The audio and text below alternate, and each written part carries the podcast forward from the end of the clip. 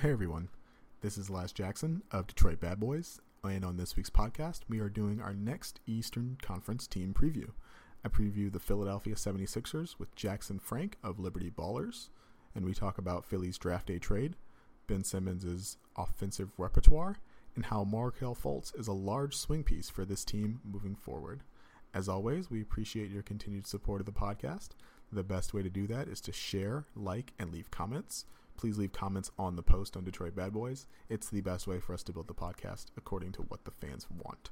In order to do that, though, you have to follow DetroitBadBoys.com, which you should be doing because it's the best place on the internet for Pistons news and analysis this season and every season.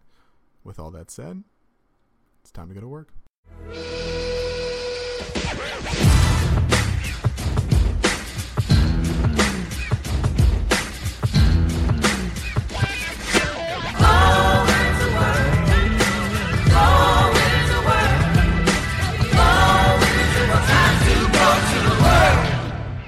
Hello, everyone. Welcome to the Detroit Bad Boys podcast. I'm your host, Lazarus Jackson. Uh, I'm pleased today to be joined by Jackson Frank. Jackson is of uh, Liberty Ballers, and we're going to be talking about the Sixers today. He's also uh, writes for B Ball Breakdown, uh, Jacob Goldstein's new thing, the the B Ball Index, and he's also a uh, a member or a, a participant at the uh, student newspaper for Gonzaga. Jackson, that's a that's a lot of hats, man. How are you doing? Uh, yeah, I got a lot of different places I uh, my writing shows up, but I'm doing well. How are you? I'm doing well. I'm doing well. Thanks for uh, thanks for bearing with me through all the uh, the pre-show technical difficulties we've had. Yeah, no worries. My my uh, dinosaur of a computer doesn't make things any easier when I try and do things like this. Yeah, I remember what it was like in college, being like, I need some new technology right away.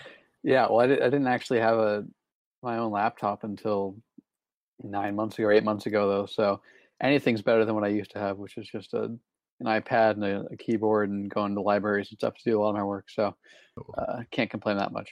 Man, I'm getting like flashbacks to college. My college experience is like eight years ago now. It seems way too long ago. So uh, I got you on to talk about the Philadelphia 76ers. Uh, you, like I said, you're you're over at Liberty Ballers. Um, I want to start you off with the question we uh, we start everyone else on these uh, these team previews on, which is what is the one word that sums up Phillies fans' feelings after this offseason? Um, the one word. Uh, I'm gonna try and create a hyphenated word here, but uh, dis uh, optimistically disappointed. I think that's two words, obviously, but um, I think there was a lot of talk about them being in the the hunt for one of the the star wings that were uh, that were going to change teams or potentially change teams, and LeBron, Kawhi, and Paul George, and obviously none of those guys are going to be Sixers next year. Um, but I think there's enough hope with internal growth and and Wilson Chandler and Mike Muscala and, and the rookie pieces they drafted um, that they're going to be a better team than they were last year. So um, I think there's some initial disappointment, but the general consensus is that they've kind of talked themselves into the idea that they can still be a pretty dang good team and even better than last year. So that kind of that kind of leads us into one of the questions I was going to ask you, which was like, would you have included like whatever it would have taken to acquire a Kawhi, or uh, like would you have included like a Markelle Fultz in a in a Kawhi trade if that's what San Antonio was looking for? Yeah, um, I mean, I think I think immediately after uh, Kawhi was traded to Toronto, Zach Lowe of ESPN had a piece uh, kind of divulging a lot of the details and doing his is a well thought out and articulated column, and I think it said that the Spurs wanted one of Embiid or Simmons, and that's just the asking price there is just way way too high considering the the team control those guys are under for the next six or seven years, whatever it is. Um, I, I can see the idea of uh, trading away Fultz. I mean, I think I'm still really high on Fultz personally, um, but I but I see the, I see the idea there, especially because Kawhi said that uh, one of the places he would stay potentially or would would resign with would be uh, Philadelphia. Um, so I think a, a, trade centered around maybe like a, a, Robert Covington or Dario Sarge, and then Fultz and a and a pick seemed pretty fair. Um, but even then, I was hesitant just because you don't know what Kawhi's going to look like when he gets back. Uh, I'm optimistic that he's going to be really good still, um, but there's still a lot of uncertainty there and in his future beyond uh, this upcoming season. So I understand why why the two sides between the Spurs and Sixers didn't reach a deal. Um, the asking price seems a little high, but I think uh, I would have been willing to probably deal deal uh, Fultz in a trade for Kawhi because Kawhi Leonard is really, really, really good at basketball. Yeah, that's fair. I think it's it's interesting because as we talk about uh, like Ben Simmons and Joel Embiid as the future of this team moving forward, Kawhi is a guy who, in addition to being a top three player, like would fit alongside those two guys really well.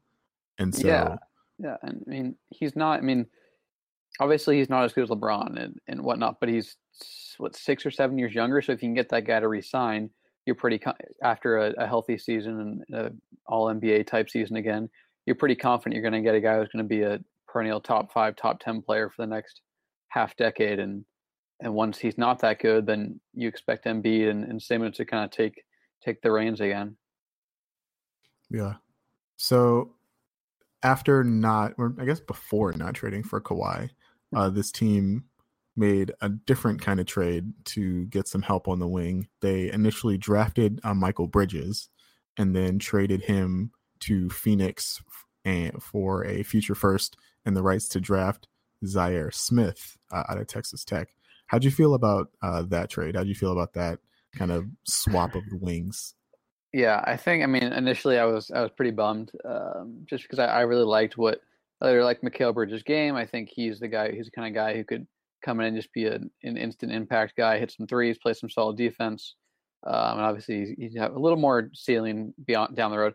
Um, but I think, considering what the comments the the organization and Brett Brown made the the day of the draft and the day after, uh, the fact that Zhaire Smith was their one B on their big board, and the fact they got an unprotected first round pick out of it, I think that's tremendous value. Uh, I'm not quite as high on Zhaire Smith as some some Philly fans and Philly writers are. Um, but I still think uh, I can't knock the organization for getting the guy they had basically had number two on their draft board plus a first round pick uh, down the road. So uh, I was I'm skeptical. I, I, I was skeptical his potential role as a rookie just because non lottery picks on playoff teams rarely do they they make a huge impact. But um, he's his athleticism is insane. He's probably a top 15, top 20 athlete already in the league, and that's that can that's a conservative estimate. Um, but obviously, that his ball handling and and shooting uh, have a long way to go in terms of being projectable and uh, functional at the NBA level. So uh, I understand the vision, and I, I can't knock them for doing what they did, but I'm still a little weary of uh, Zhaire Smith's long term outlook. But that that first round pick is a really nice trade chip or just asset down the road either way. Yeah, I was really I was really bummed about the trade because I thought Bridges was such a good fit in Philly. Um, you know, like Marco Belinelli was uh, he had a huge impact for that team in the second half of the year, but you also knew like he wasn't long for that team.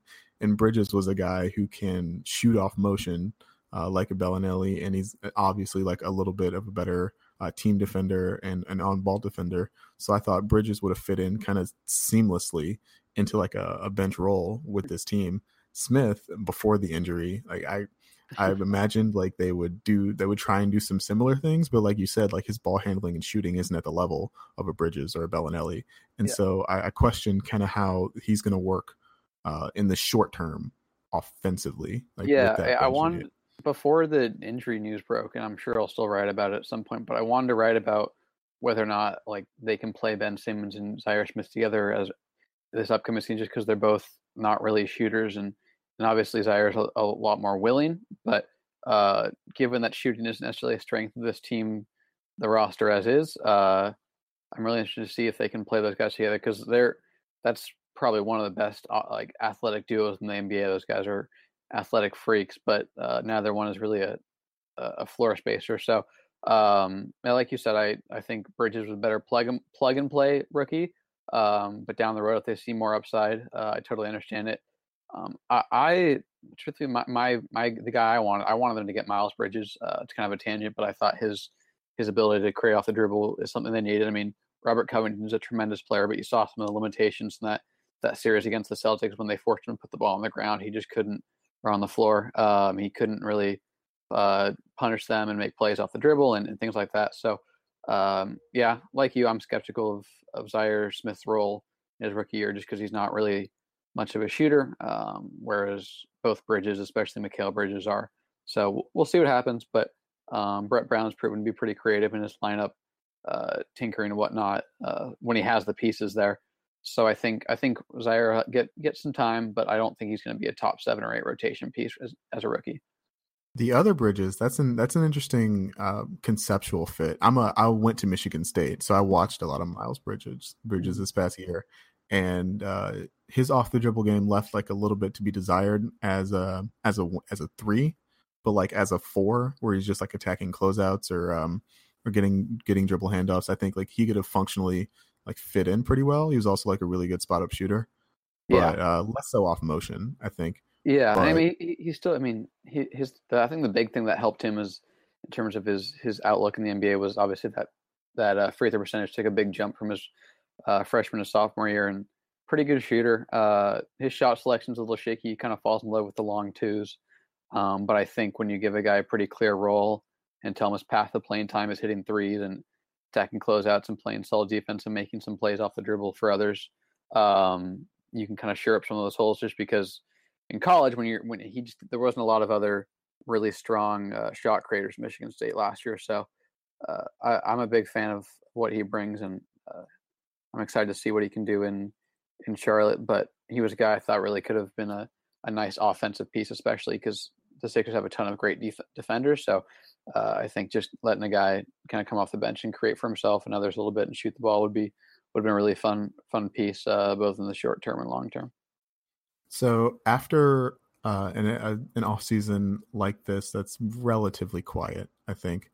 Uh, would be fair to say. What are your uh, expectations for this team moving forward? I, they're relying a lot on uh, internal growth, which is fair because a lot of their guys, their rotation guys, are so young. But uh, what are your expectations for this team?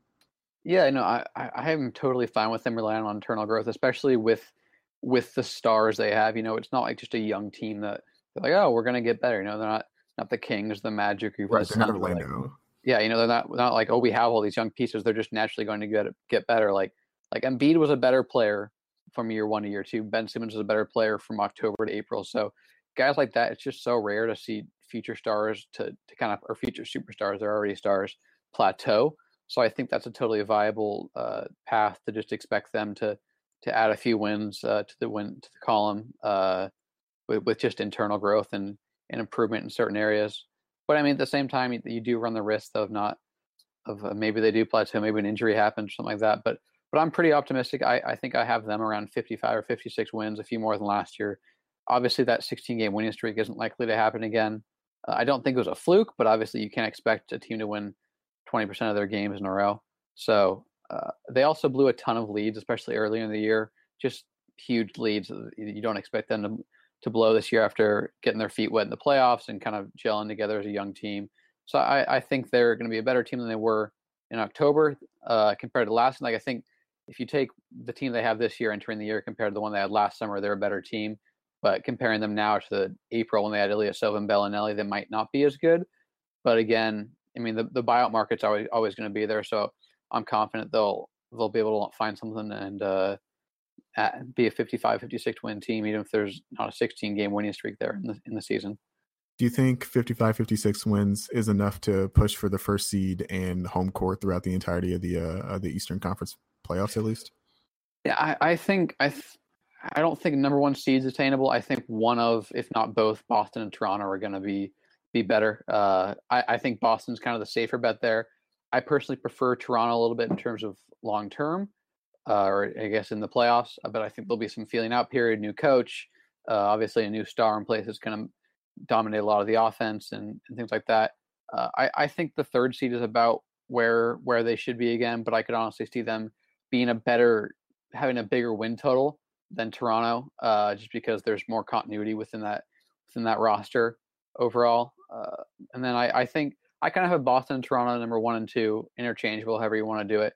And then I kind of have Boston, not Boston, Philly, Milwaukee, and Indiana in that three, four, five tier with Philly a little bit better than the the latter two.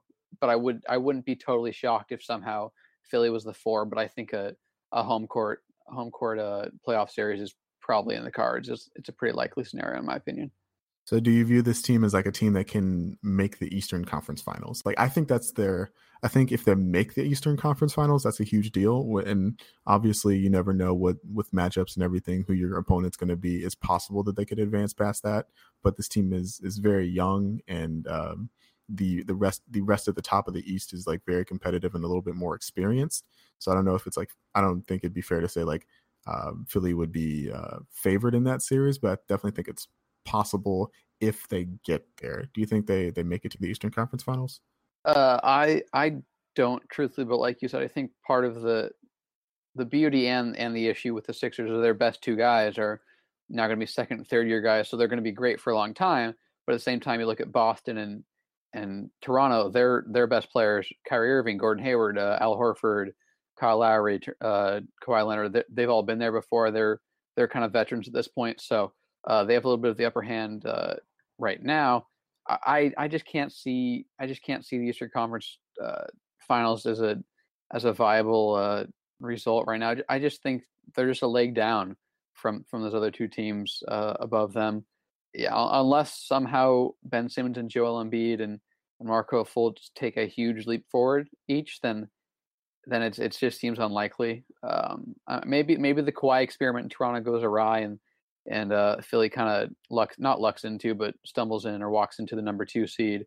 Uh, but I, I, think a realistic expectation is is the the Eastern Conference semifinals again, which might seem like some stagnation, but I think it's it's a thing where you're gonna have to look to see a lot of improvement from the guys to see what they can do uh, in the future. To see if this team ceiling is more of just a Eastern Conference Finals and make the finals, or is it actually a title team? So I, I don't have them pegged as a a top two team in the East or a top two finalist, but I wouldn't be all that surprised, even if it would be a little bit of a shock. So you mentioned Embiid, you mentioned Ben Simmons, you mentioned Markelle Fultz. I think it's fair to say those are the three really big keys for uh, the Sixers this season. Um, which of those three guys are you paying the most attention to uh, when the season starts? I mean, it's got to be Markelle Fultz. I mean, I, I, think we know we know pretty much who Ben Simmons and Joel Embiid are at least this year. Um, if you compare Ricky Ben Simmons to sixth year Ben Simmons, then maybe it's a different story. But I think we're generally going to see more or less the same guys next season with just some improvements and and certain flaws. Obviously, I don't expect Ben Simmons to become a, a jump shooter or anything, but I think we'll see some improvements there. We'll see some conditioning improvements and decision making improvements from Embiid. But I think Fultz has to be the guy because he's kind of the key to to their future. Uh, I, I I think Simmons and Embiid are are super talented guys, but you you worry about maybe is that enough to win a title in, in three years or four years when they're kind of starting to hit their prime. So I think it has to be Fultz. Can he shoot? Uh, can he play? Uh, how how's the form look? How do the mechanics look? So I think he has to be the guy that Sixers fans and, and writers are are most invested in uh, in that first preseason game and first regular season game and beyond. So what's what's a fair expectation for Fultz because he was so talented uh, coming out of Washington, and then obviously had the the trouble with the yips and and the shot kind of going awry. No one has seen like hide nor hair what his shot looks like right now. It's we like we just don't know. There's an a, there's I think a general assumption that um it can't be any worse than it was last year, and so uh, at very at the very least he'll be kind of like a an effective uh, young backup with the potential for more. But like, what yeah. what do you think a, a, baseline level of like expectation is for Fultz next season? Yeah, I mean, it's one of those things where there's, there's nowhere to go but up, kind of like you said. Um, but I, I, truthfully thought that his shot looked better when he came back. Uh, you compare his free throw rhythm, you compare just the general form. He it still looked a little clunky, but it didn't look broken like it did in October when he played those first four games. So I, I have hope, but obviously it sounds like Drew Hanlen has kind of totally remade his shots. So maybe I should just throw out the the few jump shots we saw uh, from Fulton his his late his late season stint. So I expect his jumper to be better. I think he's a guy. It's going to be a lot of a confidence based thing. I I expect the form to be there, the mechanics to be there by October and in November. But you just you kind of hope that he has the confidence and self belief that he can he can come around a pick and roll and pull up at the free throw line, or he can get the ball wide open on the wing and shoot a three.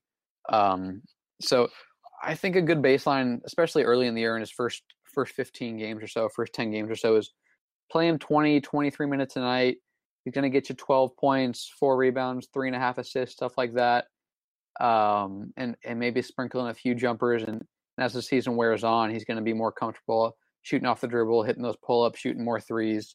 But I, I, don't think we can expect him to be that same dynamic scorer and offensive piece that he was coming out of UW uh, 15 months ago.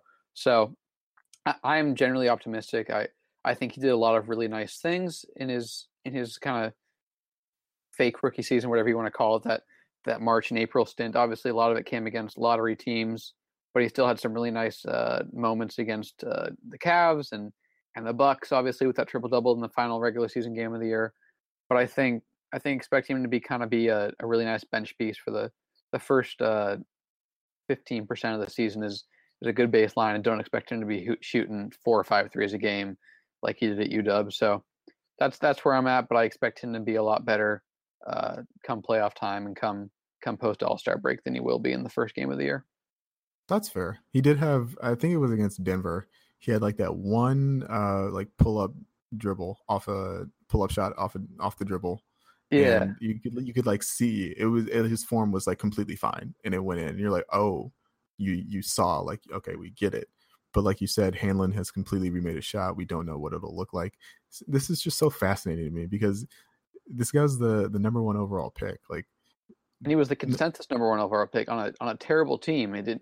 He, they won nine games, and not not once throughout the year did, did most draft analysts or most smart draft analysts say, "I don't know about him being the number one pick." You know, right? And it's not like an Anthony Bennett situation where he played and he was terrible.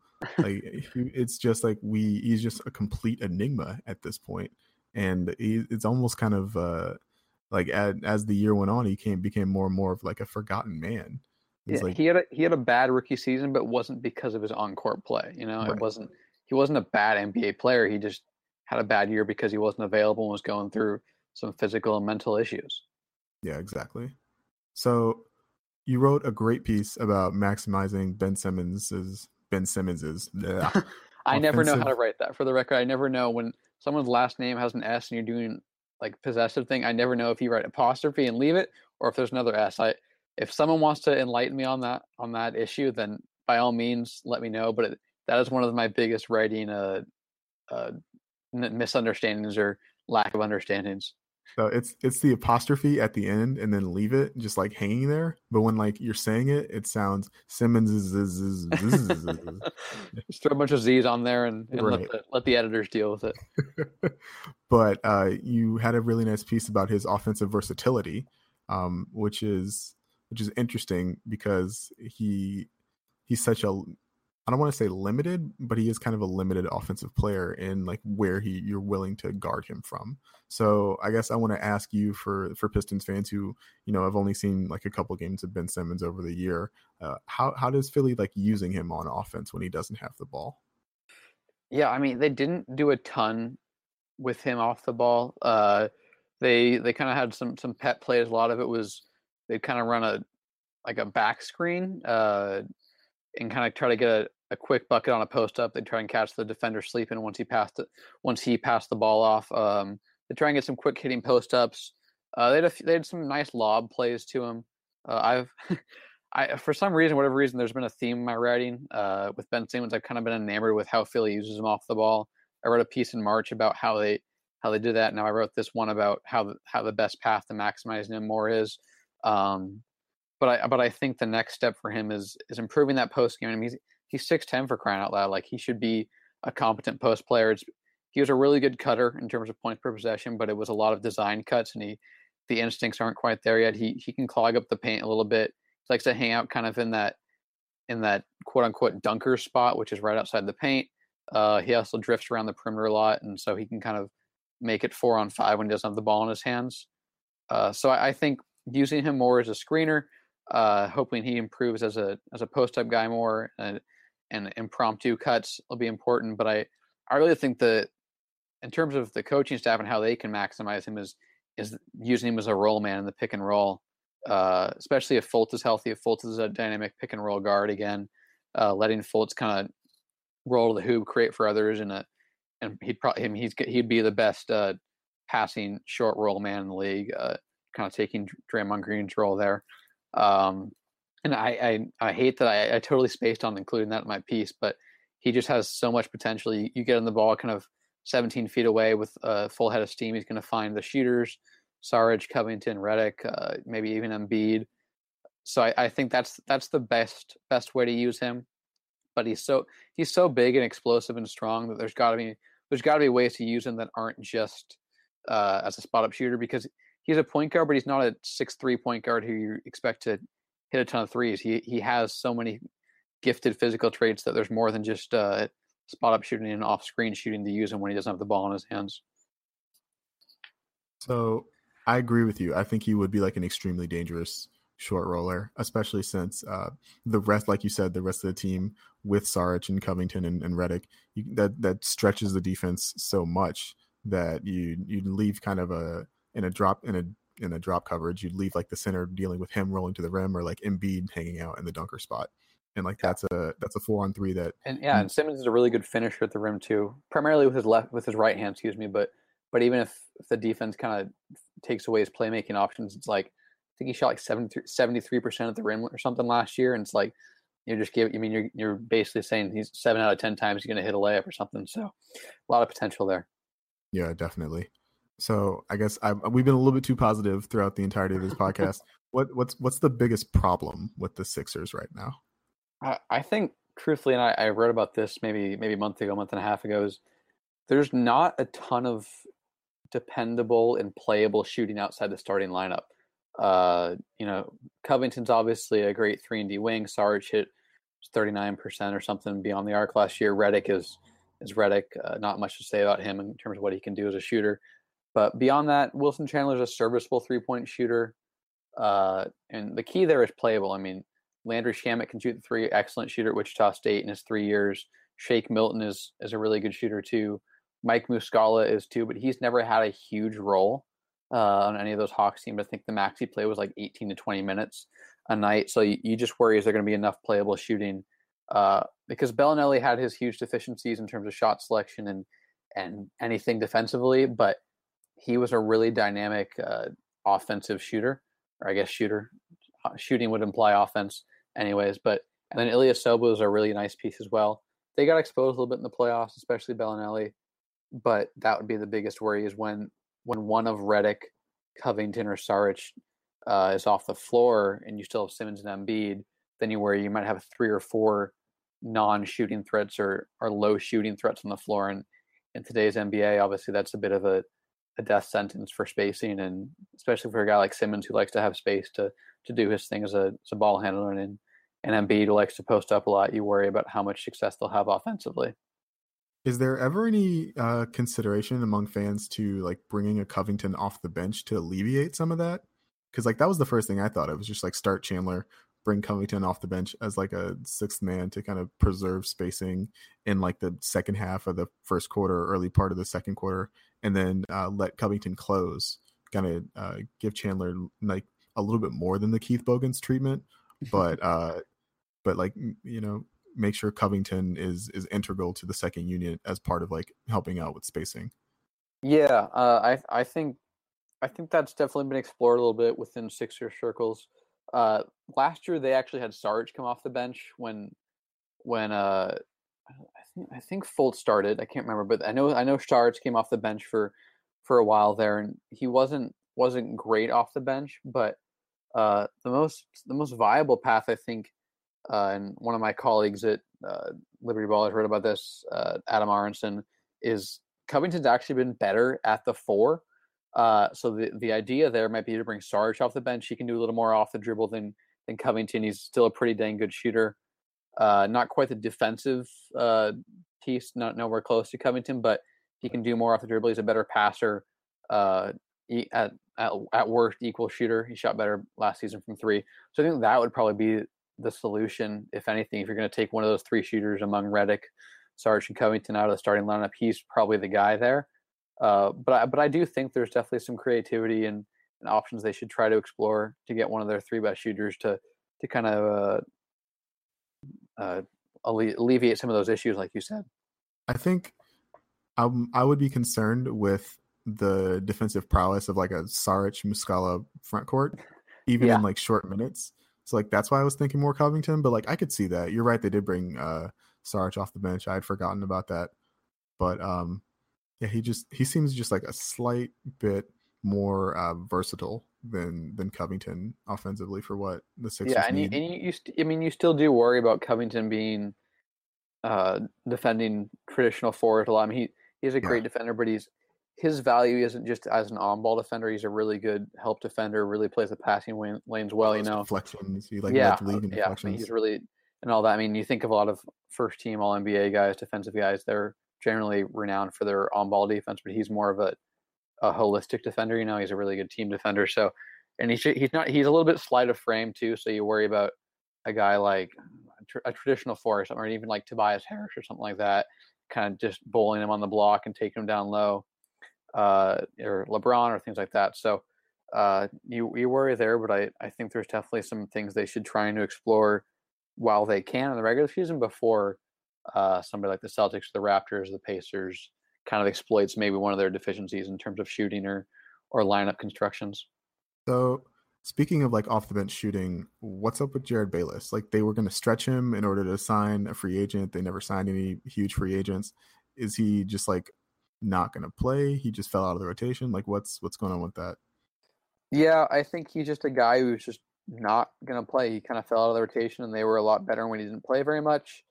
Uh, I think that's another reason to be optimistic about the Sixers this year. I mean, he's a guy who started games for them last year when Redick went down. Uh, he started 11 games. Uh, he's a he's a good shooter, but beyond that, he doesn't provide a ton. He's not a great decision maker. He's pretty dang bad defensively. Uh, not a great passer. Uh, and at this point, there's just better options that you can find, especially you can find young guys on the Sixers bench that can provide that same value with more upside. So I think he's a guy who I wouldn't be surprised to get waived or stretched or traded some point in the year. I obviously I'm not really in tune with uh, NBA developments, but I but I, I I feel comfortable and confident saying that's probably something they're they're looking to do and and it's probably going to happen sooner rather than later if they can find a trade partner. Um, but yeah, he's he just didn't didn't provide a ton ton for them. He just was beyond his shooting. Just didn't didn't didn't make an impact in the in the box score for him and in uh on the court. Yeah, the the Pistons have uh, a guy functionally like identical to that in Langston Galloway, and it's it's like it's a it's a pain to try and find uh, a trade partner that needs like a an eight million dollar a wing a year wing who like doesn't do anything but like make threes. And so it's kind of tough. Like I don't and I don't know how many other teams are going to be looking to uh, like quote unquote help Philly out by taking on a Jerryd Bayless, but uh, I will definitely like be interested in that as as the year progresses because I think that's definitely like a spot where they they could upgrade and uh and like make themselves a better team. So what's the uh, what's the best case scenario for this Philly team?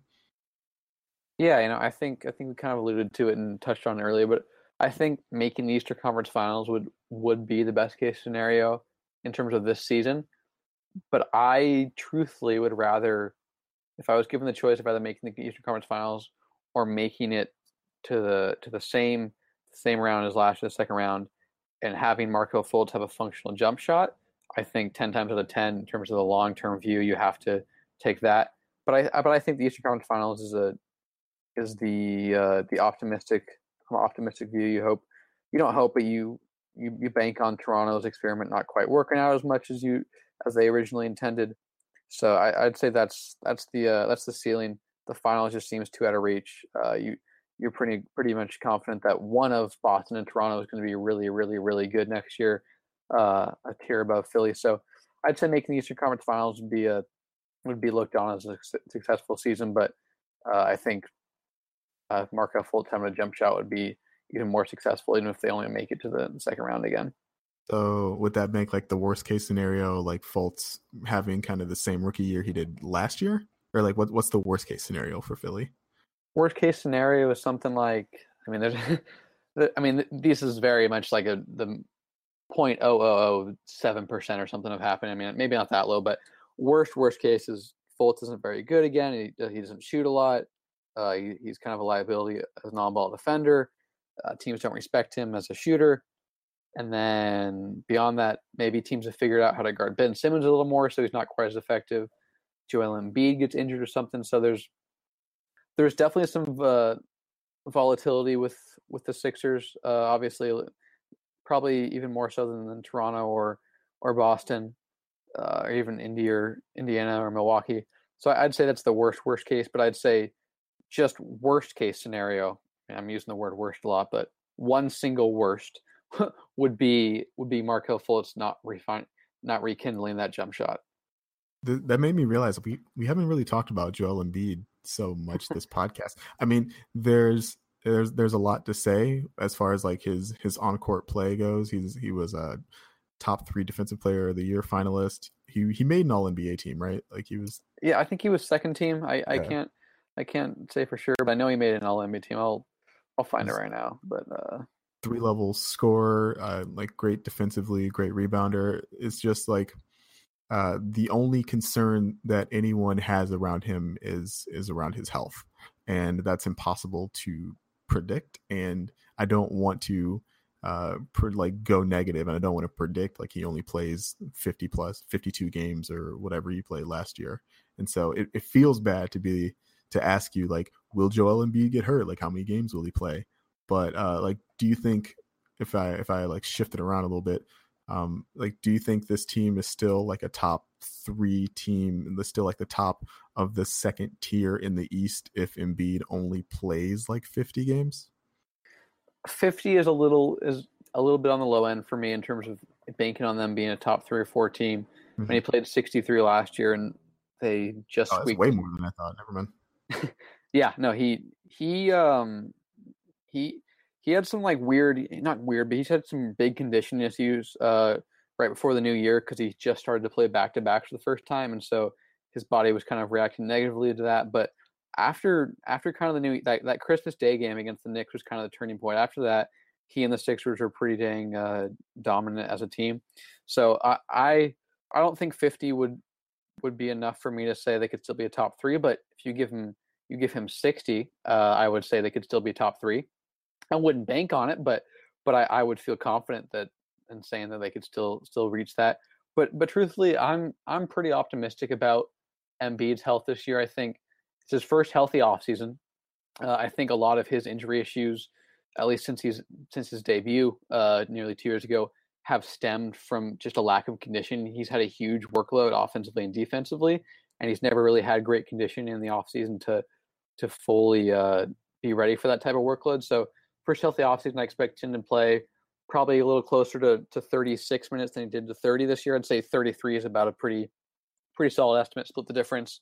Uh, I just expect him to his conditioning to be better. That's another reason I think the Sixers are going to be a better team overall this year is because they kind of floundered when Embiid was in and out of the lineup uh, in October and November and December, excuse me. So I, I would I would bank on him playing about I'd say 73 is about right. Give him some rest days and maybe every now and then just just to kind of let him let him be fresh for the playoffs. Because um, even then, last year he only played seventy five games or whatever, including the playoffs. I think even less than that. So I, I I'm confident that he's going to stay healthy, but I but I think he's going to have to play more than fifty for the Sixers to be a top three seed. That's fair. The conditioning is something I hadn't really thought of, but I definitely remember that being an impact during his his true rookie year. Um, when he only played what like 30 something games 30 31 his rookie year yeah. and the con- when the conditioning really really was an issue in terms of this last season it was against the the thunder. I, I think it was either late november or early december. They they played this monstrous 3ot game on espn it was it was awesome to watch but Embiid played like 50 minutes or something and that was just absurd and and he was kind of tanked for the next two three weeks and you could just tell towards the end i think they lost and you could just tell towards the end Steven Adams had just worn him out, uh, mm-hmm. and he'd previously been given Steven Adams the business offensively. So uh, that was kind of when it came to a T this year, and then he was in and out of the lineup there for a little bit. But conditioning is a huge issue there because because a lot of his post game is pretty uh, taxing.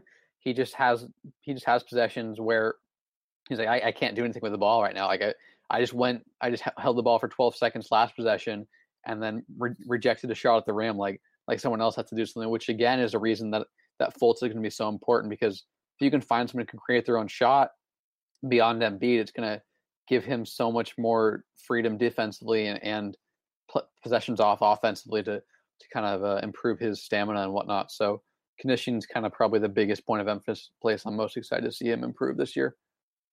All right. So, Jackson, this is the Detroit Bad Boys podcast. We do have to talk about the Pistons a little bit. Uh, so, from from afar, from like a Philly and an NBA perspective, what have your thoughts been about the last like six months for the Detroit Pistons?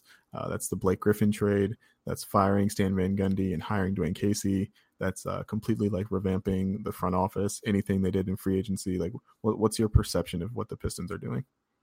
I think generally it's it. I've I've been pretty pretty happy and and and just pleasantly surprised by what they've done recently. Uh, there's a, I think I think Blake Griffin's contract obviously is is massive and and whatnot, but I think it's also a little overstated. He's he's very very good at basketball, obviously. So I mean, you kind of have to bite the bullet sometimes if you want to land that star. Uh, Tobias Harris is really good, but obviously he's never going to reach the the uh, the peak that Blake Griffin can provide for you. Dwane Casey was an awesome hire. Um, I liked their offseason. I thought, I guess, I guess it wasn't super flashy, but Glenn Robinson's a good player. Uh, he can defend. He can shoot the three pretty well. He's a little bit off the dribble in terms of attacking closeouts. So I think he he's the guy that I I think he'll provide some nice depth on the wing. Obviously, I know that's a pretty pretty divisive and not maybe a little bit polarizing. Who's going to start the three between him and Stanley Johnson? Uh, but I, I think Kennard's going to have a, a better uh, second year, even if people don't think he's good because he's not Donovan Mitchell. Uh, the the issue is that you worry that their first and third best players and and Griffin and, and Reggie Jackson don't have a history, at least recently, of staying healthy for 82 games. And if if one or both of those guys goes down, uh, the Pistons just aren't good enough to to be a playoff team without those guys. So I'm optimistic. I think I have the Pistons seventh right now in my Eastern Conference rankings. I go I go Toronto, Boston, Philly, Indy, Milwaukee, Washington, Detroit, Miami would be my eight. Uh, but but I like the pieces. I think they have they have they have a fine big three in terms of making the playoffs in the East among uh, Reggie Jackson, Blake Griffin, and Andre Drummond. Uh, Reggie Bullock's a really really good uh, kind of three and D wing. Glenn Robinson's a nice piece. Kennard can shoot it. So they have they have enough pieces there, assuming health, to be a playoff team. Uh, Dwane Casey's a really good Dwane Casey's a really good fire or hire, not fire, excuse me. Um, but yeah, I, I I generally think what Detroit's done in terms of trying to be a playoff team for the next two or three years over the last six months has been has been in the right direction. Uh, I think you you hit the nail on the head with the with the with the thing that Pistons fans are most concerned about, which is health. Um, I think it, it's definitely fair to say like you can't expect both of Blake and Reggie to play uh, like 70 games but uh, I think the key is they both they can't get hurt at the same time. Like you you can kind of stay afloat, I think, without one or the other for like 10ish games or so. But if either one of them goes down uh, or is down for like an extended period, um, holes definitely start to like appear along uh, in the Pistons backcourt. With uh, we've we've seen that Ish Smith, while while uh, an effective backup point guard, just isn't his game doesn't uh, suit itself well to starting. And if Blake Griffin goes down, the Pistons will be like starting Jon Leuer and like with Henry Ellenson backing him up at power forward. And like that's a huge concern. And then you'll start seeing maybe maybe Casey will be a little bit more flexible about this than Stan Van Gundy was, and you hope you see some like Stanley Johnson at four lineups or or something like that to kind of uh, alleviate that. But I, I, think you hit the nail on the head with uh, with the major concern among Pistons fans being health. What um, what's the narrative around Ellenson? I, I can't say I'm really in tune with a lot a lot with his development. I know he's been a little underwhelming. So, what what's the consensus for Pistons fans and Pistons writers with Ellenson? Do they still think he can be a rotation piece? So Ellenson is a, a question mark at this point. There is a sense that um, Stan Van, one of like Stan Van Gundy's parting uh, quote unquote gifts to the team was like not doing a good job of uh, developing him this past year. Um, keeping him on the pro roster and never really giving him any uh, time after like the first 10 games or so um, and not like sending him down to the G League to get developed there or anything like that um, essentially like leaves us in a place where we're not fully sure what to expect from Henry. It doesn't help that he didn't have a good uh, summer league. You'd like a third year player to be like much more effective than he was uh, during the summer, but he's also uh, reforming his shot. He um, his guide hand was like sitting on top of the ball. Um, there's this really ugly picture on my Twitter of him like just his hand is like literally his, his whole left hand is like covering 12 o'clock on the ball which it's is like, funny because al horford kind of shoots that same way but i mean obviously you can't you can't expect that formula to work for everyone but but al horford kind of has that weird thing where his right his right hand or his left hand excuse me comes way over the ball but yeah i just asked because i know i know james edwards of the athletic wrote a couple pieces about langston and i just don't know a lot about him and uh, one of the things that struck out being that i or stuck out to me that i read was that uh that Ellenson like played pretty well in their their opening game of the year last year against uh, uh Charlotte against Charlotte like 13 points, 5 of 10 shooting, hit a couple threes, and then was just a DMP the next night uh for whatever reason. So that just I mean that just baffled me. I'm sure it was weird for some some fans and obviously you have to go beyond the box score to see what what yeah. happened, but I just remember that was a really weird reading that was really weird. You think like a second year guy who scored 13 points in his his for the first game of his sophomore year would would get a little more uh, leeway and run after after that. That, that was a, definitely like a major critique of Stan Van Gundy was that he did not give young guys enough a leash. Uh, Kennard kind of it, you could really tell how special Kennard was by the fact that Van Gundy trusted him pretty consistently throughout the entirety of the year. Um, Ellenson, like I said, played like the first 10 games. And then, uh, if you recall, Anthony Tolliver was like, uh, he was a really big piece for the Pistons and uh, they, they lost him in free agency but uh, his versatility uh, defensively and uh, the consistency with with uh, he was a threat on the perimeter was was more valuable to a team that was chasing the playoffs in Stan Van Gundy's mind than uh, you know spending the time to develop Henry Ellenson. And so they're in the position now where like you you really need him to play uh, because there's no more security blanket. Your security blanket is uh, is Jon Leuer, and like that's mm-hmm. that's barely a security blanket at all. Yeah. Uh, speaking of Tolliver, I think it was a couple nights ago, uh, maybe three days ago. I was I was watching the uh, the Pistons Lakers game from late in the year, and, and Tolliver just got like super hot in the third quarter, early fourth, and just kind of buried the Lakers. I don't know why I remember that, but uh, yeah, he's Tolliver is a a pretty dang good player, and the Timberwolves got a good a good piece in him again. Um, yeah, that that Lakers game late in the year is, I think, the the best example of like what Stan Van Gundy's vision of uh of a team led by Reggie Jackson, uh, Blake Griffin, and Andre Drummond looks like. Uh, Blake didn't have like a his best game of the year. He got kind of punked by uh, Julius Randle a little bit. Yeah. Oh my. But, God. Yeah, he did. That was. I mean, I've watched Randle, but even like he his his play style is just so jarring because like he's just gonna literally run into your chest every time down unless you do something about it. And it was just it was so weird to watch. I mean, I've seen it enough, but you watch a whole game and you're like, holy moly, like like no yeah, wonder just, guys are probably in the ice tub after after facing Randle for 35 minutes a night. Yeah, Blake Griffin did not play another game for the Pistons after that game. I mean, they they were eliminated from the playoffs and everything, so there was no need. But uh, mm-hmm. yeah, Randle really did a number on him.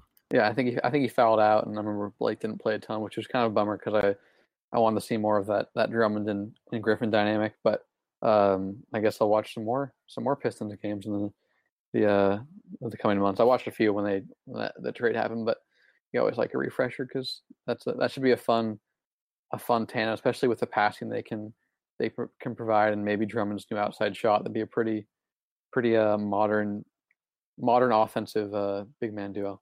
Oh man, don't get Pistons fans started on uh, Andre Drummond shooting threes. It's very divisive. Very divisive. Yeah, I mean, right. is is it going to happen? Like, is that the thing? so he seems like he wants to, and Casey seems like the type of coach who would let him. So the answer is like yes with a question mark. Uh, uh, yeah. The, the planned over under on like uh, attempts per game is like 1.2 because like Valanciunas shot like 73s last year, and like you could give you can maybe give Dre like 73s to see if it works or not. Yeah, I, I'm I'm interested to see what happens there, but uh, yeah. yeah, when that when that first thing came out, when he was in, in the gym shooting those step back three, that that just cracked me up. Oh yeah, people are people are not happy about that. The, the ask for Andre Drummond for like three years has been like just be better defensively, just focused uh, every possession defensively. Yeah. And so of course, the first Instagram story of offseason workouts is him shooting 200 corner threes. Why not? Exactly. All right, Jackson. I want to thank you uh, for your time. I want to thank you for coming on and uh, uh, educating us about the Philadelphia 76ers. Uh, where's the best p- place for people to to follow you and your work? Uh, yeah. So to just find me, it would be on Twitter at Jack Frank underscore JJF, and then you can find most of my NBA work at Liberty Ballers, B-Ball Breakdown, and coming soon whenever the site launches, B-Ball Index. I'll be writing about the Nuggets there, uh, and then a lot of my more print journalism and, and feature writing will be. Uh, you can follow you can follow my newspaper uh, at Gonzaga Bulletin. Uh, I do a lot more long form talking to sources and stuff like that rather than just blogging and doing film work. So uh, my NBA work, uh, B-Ball Breakdown, Liberty Ballers, B-Ball Index. Uh, yeah. Yeah, thanks. And obviously, I'm Lazarus Jackson. You can find me on Twitter uh, at Laz Chance. That's at L A Z C H A N C E. I host the podcast you are currently listening to, and I, I write for Detroit Bad Boys. Um, that's it for the podcast. We will be previewing the Washington Wizards with uh, with Michael Sykes of uh, of Bullets Forever. Uh, this time coming up. I forget what the exact date is. I'll get. That's quite. That's Mike. quite the uh, quite the team to talk about. Yeah, I'm. I'm looking forward to uh, talking about how that locker room's going to implode. exactly. Thanks again, Jackson. Yeah, and uh, we, we, will see you guys uh, later.